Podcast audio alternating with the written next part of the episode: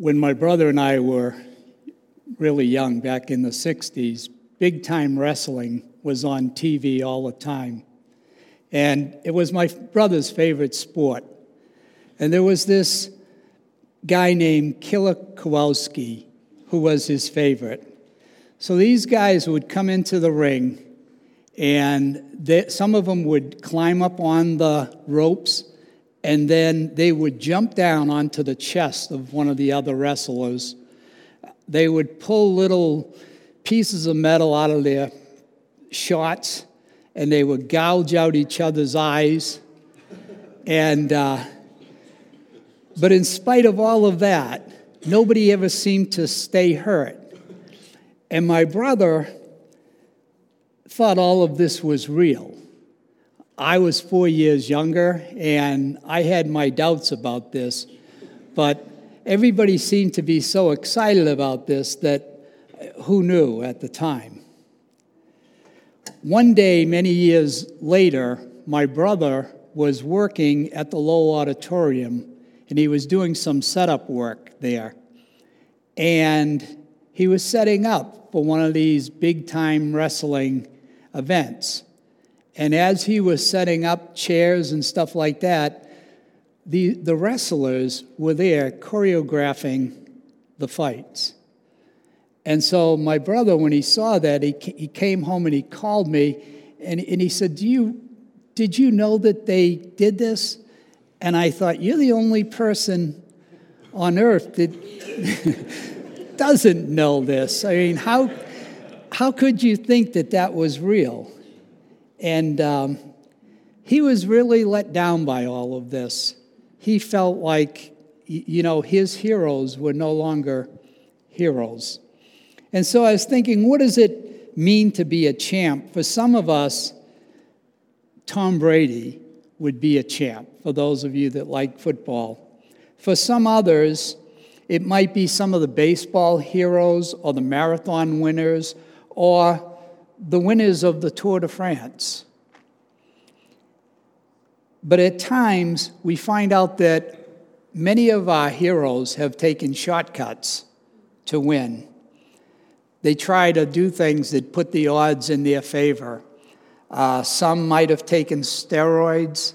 Some, as you've heard, might have let air out of balls. And as far as the Tour de France, they discovered that some guys actually found a way of putting micro motors in the bicycles and they discovered this by uh, one person fell off their bike, and for some reason, the bike just kept on going and around in circles. And, you know, and when they saw this, they thought, this, something's wrong with this. And they realized that these people were cheating. And so my brother doesn't look at these wrestlers as champs anymore. And how, how do you feel when you find out that the people that you looked up to had cheated along the way? What should be the punishment for cheating, for being a cheater, for cheating at a game or cheating in life? In life, most of us want to look better than what we really are. We would all like to be champs. We all want to be smarter, richer, more beautiful, stronger looking than what we really are. And as Christians, what's the thing that we want? We want other people to think that we're really good people. Am I right? We'd like to look like we have it all together, but the problem is we really don't. Each of us are sinners. We're all broken. And as I like to say, we're all despicable. Some have problems with that, but I believe that to be true. Romans 3:23 says that all have sinned and fall short of the glory of God.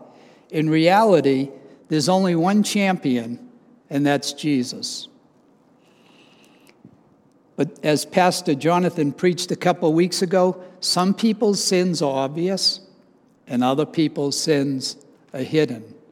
And so, if I can't see your sins here, I know they're not obvious.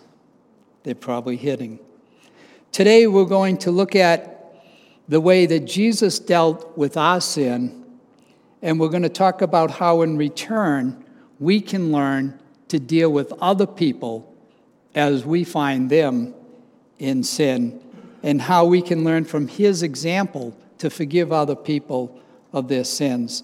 We'll learn how our acts of forgiveness actually create paths for people that don't know Jesus to come to him.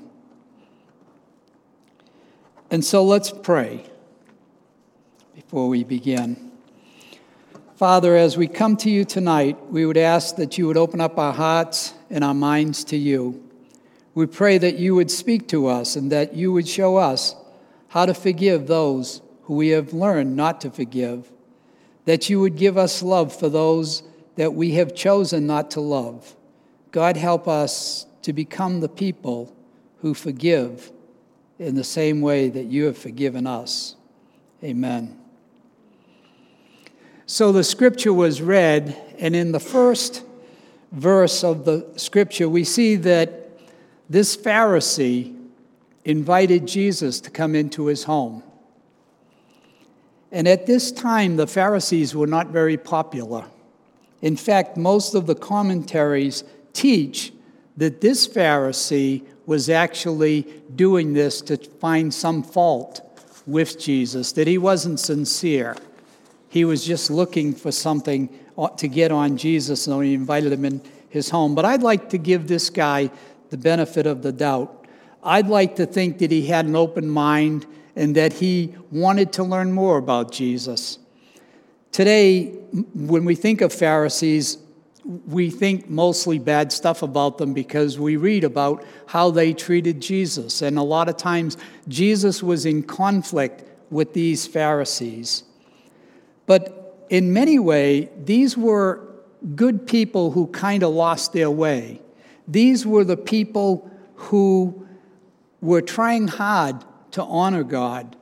These were the people who try to keep God's law, and they were very strict about it, but somehow they just lost their way. And I find it ironic that this section of scripture that teaches about forgiveness that the commentaries actually don't have any forgiveness for these Pharisees, that they actually are kind of hard on the Pharisees. Who knows? Well, whenever you invite Jesus in, as this Pharisee did, you can expect that things are not going to go anything like you've expected them to go. For those of you that have just recently become Christians, I would say to you put on your seatbelts. You're in for a bumpy ride. Life is not going to be smooth. I remember when I first became a believer, it was not this clear sailing as I would have expected. A lot of things happened, a lot of things that helped me grow in my faith. But, if, but nothing was like I was expecting. It was a bumpy ride. This man may have expected to just invite Jesus into his home, just to sit there and talk to him. But right off the bat, he finds things uncomfortable. It's not what he expected. There is this sinful woman, and she's sitting at Jesus' feet and she's pouring perfume on his feet. And not only that, but she's crying and she's creating a scene. The Pharisee thinks that Jesus has no clue who this woman is. He thinks if he knows who this woman is, he wouldn't be, he wouldn't be allowing her to sit at his feet and to do this. The Pharisee knows that this woman is not much good. In fact, the Greek word for this woman, this sinful woman, implies that she's a married woman who sleeps around. And at that time, that wasn't really that acceptable. Today, it's not acceptable, somewhat, right? Is anybody here like this woman? Nobody? well, my hope is that by the time I finish this sermon, you'll realize that maybe you are. Maybe you are. If anybody did raise their hand, I was going to have them stand up, and I thought we could give them, you know, an applaud because this is the woman, the woman in this story. This is the, this is the feature woman. This is the, the good one. She's the one that is the star. And so, anyway, Jesus knows what, what, this, what Simon is thinking. And he, and he says, Simon, I have something to tell you. And at this, the Pharisee seems to be open, and, he's, and he seems to have a soft heart, and he seems to be able to, ready to receive and to learn. And so in verses 40 to 48, Jesus exposes Simon's error, and according to one commentary, he proves, he proves that he knows this woman, her past, her history, and her current condition. He knows all about her. He even knows that Simon has been saying this to himself. He knew what Simon was thinking. He is, accordingly, a prophet and, in fact, a discerner of hearts and minds. Jesus is showing this Pharisee that he knows exactly everything that's going on and that he's nothing less than the divine Savior, clothed with authority to forgive sin. This is the Jesus that this man doesn't believe knows what's going on. When people are open and ready to learn from God, God will speak to them. So Jesus tells how two men owed a debt. One of them owed a small debt, and one of them a large debt. He says that when their debts were forgiven, he asked, Which one of these who was forgiven would love more? And the Pharisee says back, I, it, it must be the person who's been forgiven a lot that would love more. So Jesus told this Pharisee that he, he was correct.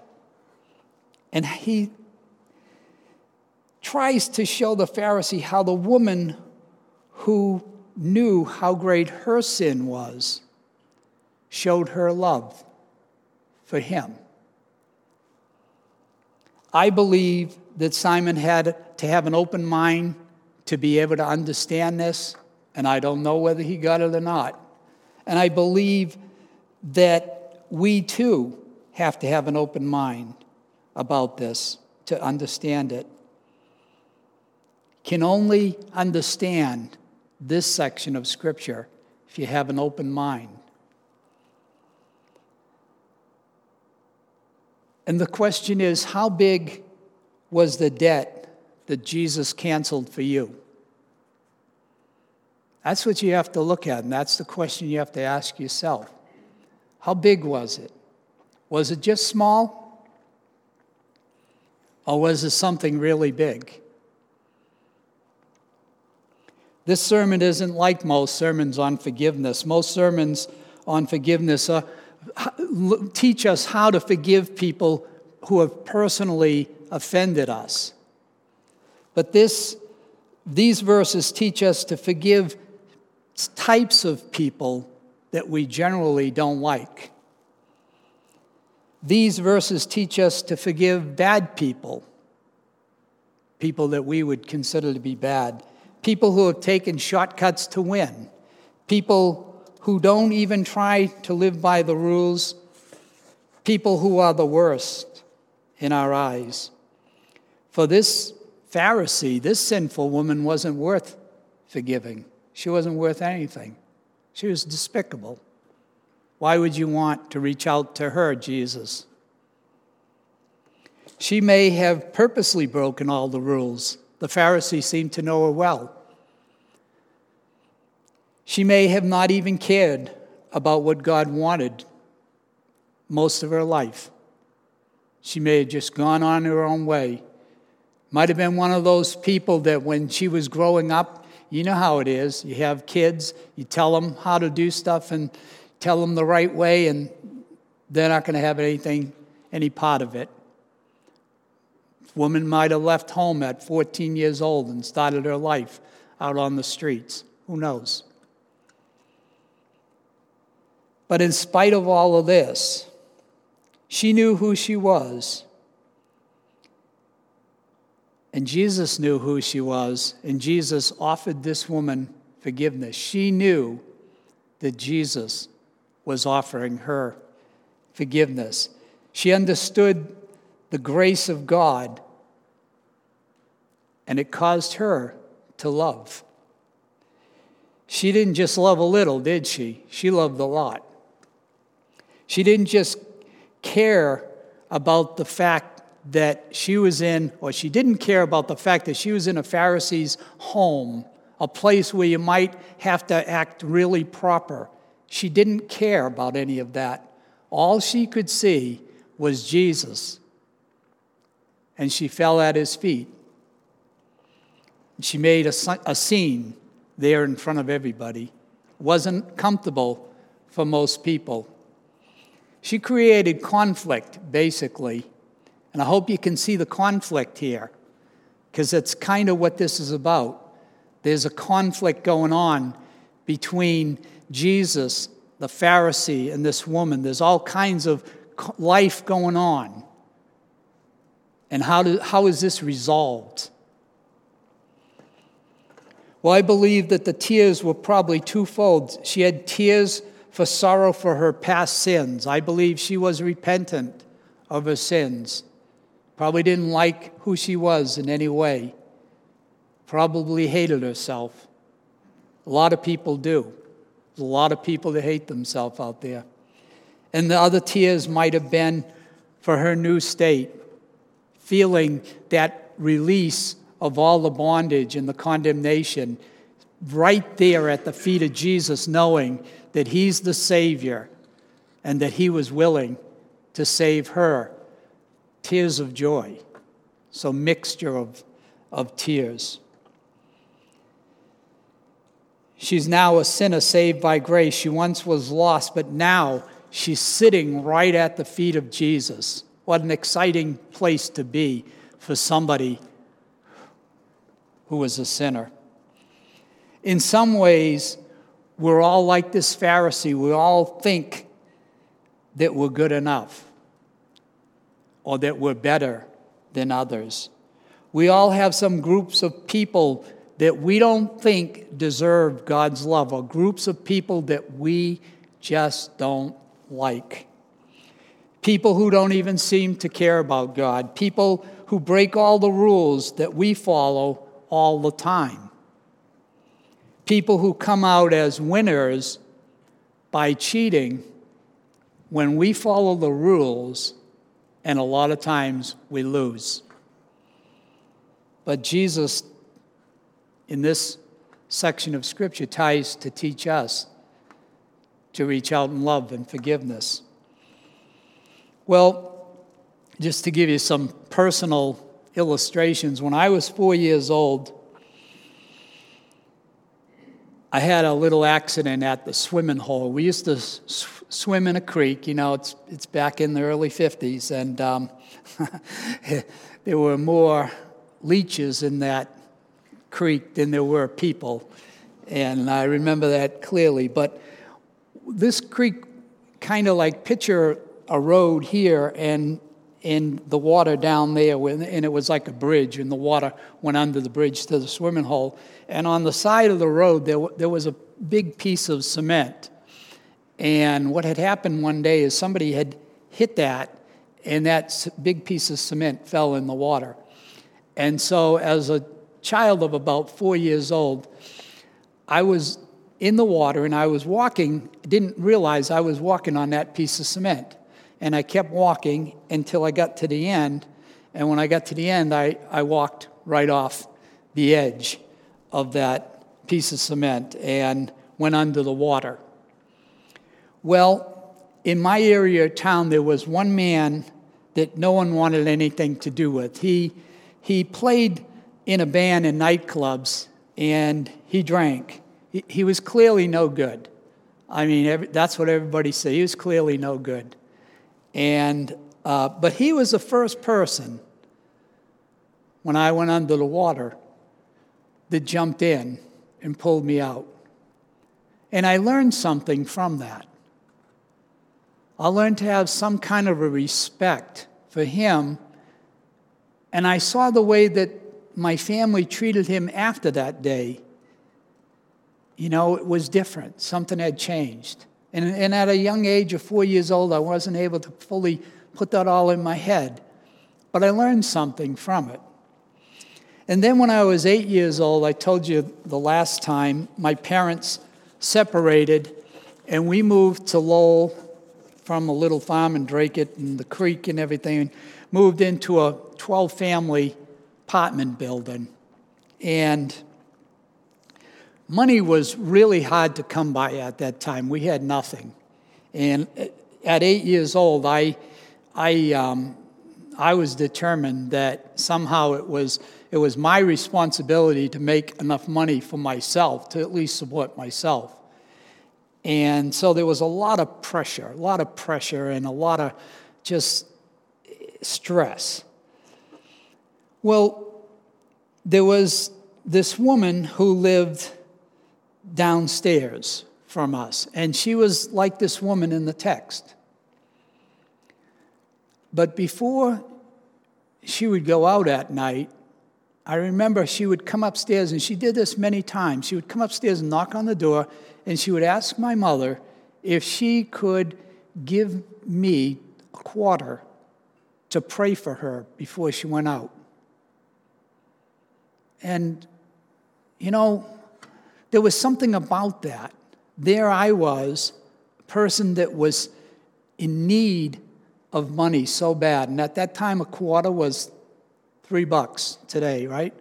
And so I was in need of money, and this woman, who clearly, my mother didn't want anything to do with this woman, but she, some reason, she just allowed her to come and give me the money, and I would pray for her.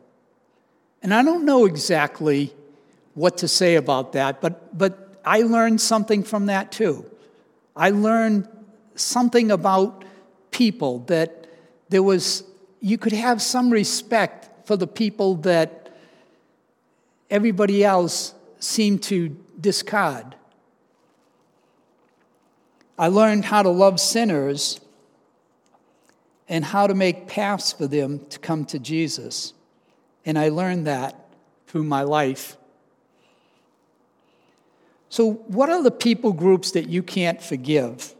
Are they so, political groups, I mean, do you hate some of the, you know, you love one party, hate the other? You know, lawyers, drug, drug addicts. How do you feel about the drug addicts that break into your home to get money for drugs? Um, how do you feel about like socialist people or um, some people hate the, I mean, you know, some people hate the rich, some people hate the poor, right?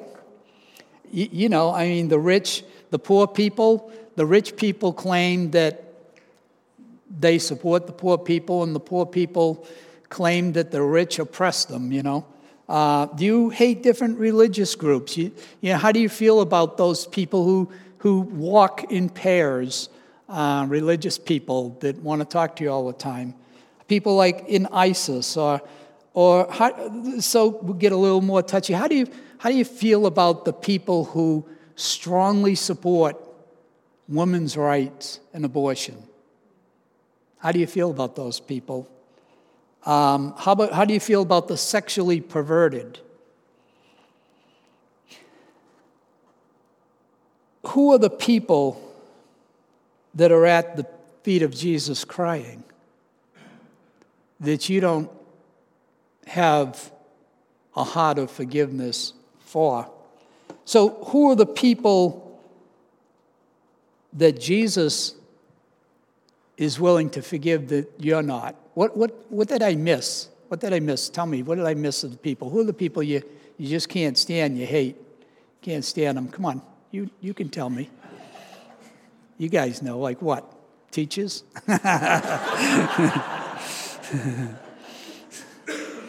the guys that get all the girls? I mean, right? Who are they? Come on, tell me. I don't know. Who are the people? Who are the people that bother you? What, what peoples? Preachers. There you go.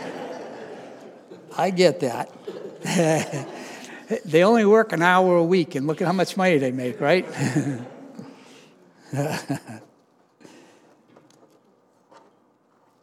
And the thing we have to ask ourselves is did, did Jesus die just for, just for you? Or did he die for everybody? I found it interesting in my studies a few weeks ago, this verse. This is a really cool verse. I'll read it to you. Second, Cor- 2 Corinthians 2 10 and 11, it says, Anyone you forgive, I also forgive. And what I have forgiven, if there was anything really to forgive, I have forgiven in the sight of Christ for your sake. And listen to this in order that Satan might not outwit us, for we are not unaware of his schemes. One of Satan's schemes is to keep us from forgiving people, to give us that heart of unforgiveness. That's one of his schemes. And so every time someone cuts out in front of you and you, you become angry and you, you can't let it go, or every time something happens where somebody's cheated at work and got the promotion and you remain angry, you have to understand that Satan has outwitted you if you can't forgive. One of Satan's schemes is to cause us to see others people's sins and not our own. He knows that if we create a path of love and forgiveness, people will come to Jesus. I want to repeat that. Satan knows that if we create a path of love and forgiveness, people will come to Jesus. He knows that. That's the last thing he wants.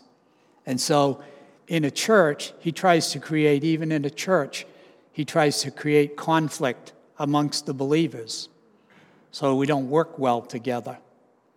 He wants us to hate somebody. Each time that we practice unforgiveness, Satan has outwitted us. So in verses 44 to 47, Jesus shows the fruit of this woman's faith this woman did all the right things, her faith was alive, versus this Pharisee really did nothing. So I think I'm going to read the verses 44 to 47. Um, you may have to, I'm pretty sure that, yeah, the wind kind of here, the fans turn the pages on me. That's never good. So verses 44 to 47 said, Then Jesus turned to the woman and said to Simon, Do you see this woman? I came into your house, and you did not give me any water for my feet, but she wet my feet with her tears and wiped them with her hair. You did not give me a kiss, but this woman, from the time I entered, has not stopped kissing my feet. You did not put oil on my head but she has poured perfume on my feet. Therefore, I tell you, her many sins have been forgiven. For she loved much, but he who has been forgiven little loves little.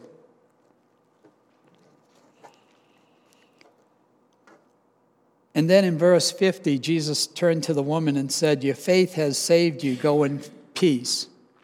So the saddest thing is that the drunks and the prostitutes are coming into the kingdom of God ahead of the good people. And it's not sad that they're coming in, it's sad that a lot of good people just aren't. A lot of the good people just don't realize how much they've been forgiven, and they don't do these things that Jesus said that these women did. It's people like this sinful woman. This woman someday will hear the words, Well done, my good and faithful ser- servant. And a lot of good people may not hear that at all.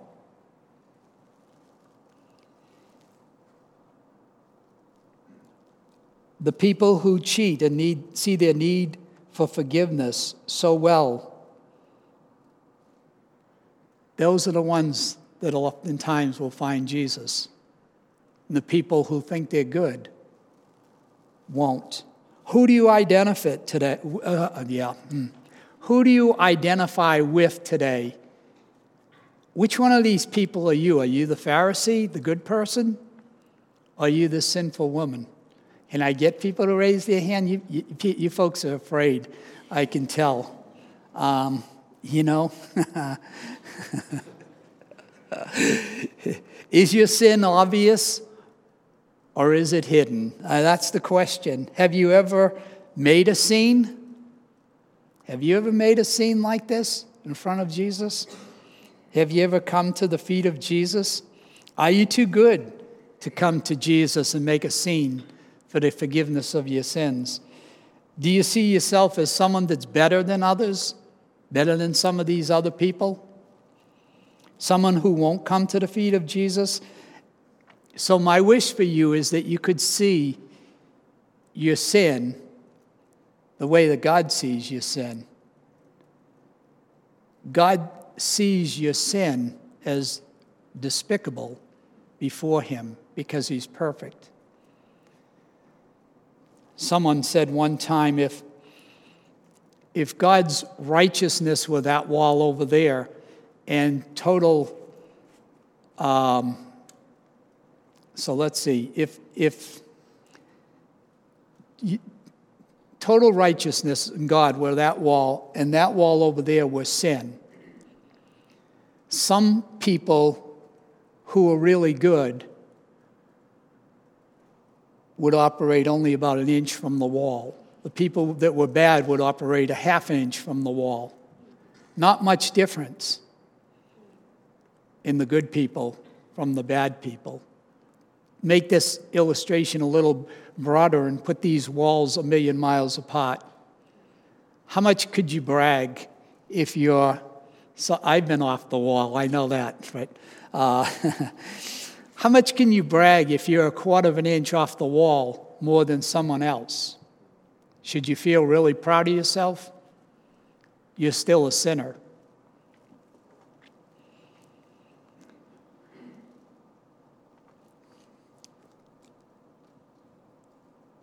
So let me say this if some sinful person were to come into this church and they were to find Jesus, more than likely they'd make a scene and that should be expected.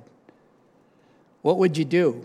What would you do if you saw when Pastor Jonathan's up here preaching someday, some lady just come in and just like start weeping at his feet, saying how excited she was that she came to Jesus? What would you do? It'd be really cool. If you are a believer, one who has come to the feet of Jesus, what paths do you create for other people to come? Are you like the Pharisees who can't see what Jesus saw? Is your standard so high that you can't believe that Jesus could forgive these people, the people that you don't like? In the game of life, we all cheat, we all fall short of glory, the glory of God, and we all need to learn to forgive everyone for everything. Jesus came to seek and to save the sins of the world, and the early church was made up of sinners. They were people who knew that they needed Jesus, as Pastor Jonathan spoke about earlier at Pentecost. The very people who had just crucified Jesus, when Peter got up to speak, said, What must we do to be saved? These very people that just killed Jesus. And he said, Repent and believe, and you'll be saved. Those were the people that started the early church. Paul, Paul, who had been out murdering the Christians, then he becomes one of the leaders in the church. Any murderers here at all? None of you admit stuff. I know there's got to be a couple of you out there. Do you, do you ever kill anybody? Not, not, not yet? Okay, good. It's not a good thing to do, but if you did it, just admit it. You know what I'm saying? you think about it. Okay, good. Good. but that's what the early church was made up of. And somehow over the years, and it's kind of good that these people that were really, really the worst came into the church and cleaned themselves up and became good people. But now somehow, a lot of times, the church becomes filled with good people and sinners don't feel comfortable here. What about this woman? Would she feel comfortable in your house? Would she feel comfortable in this church? Would you make her feel comfortable? Those are the questions you have to ask. Those are tough questions you have to ask yourself.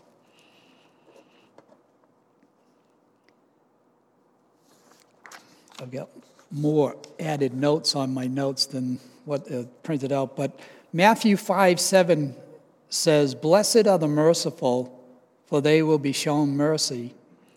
Showing mercy involves us forgiving others of their sins as an expression of the gratitude to God that we have for His grace in forgiving us. So, somewhat in this, in this story, when this woman realized how sinful she was, she showed her gratitude to Jesus by all the things that she did. For us, the way that we show gratitude for Him forgiving us of all of our sins is worship Him, but part of our worship to Him is forgiving others and allowing them too to come to Him.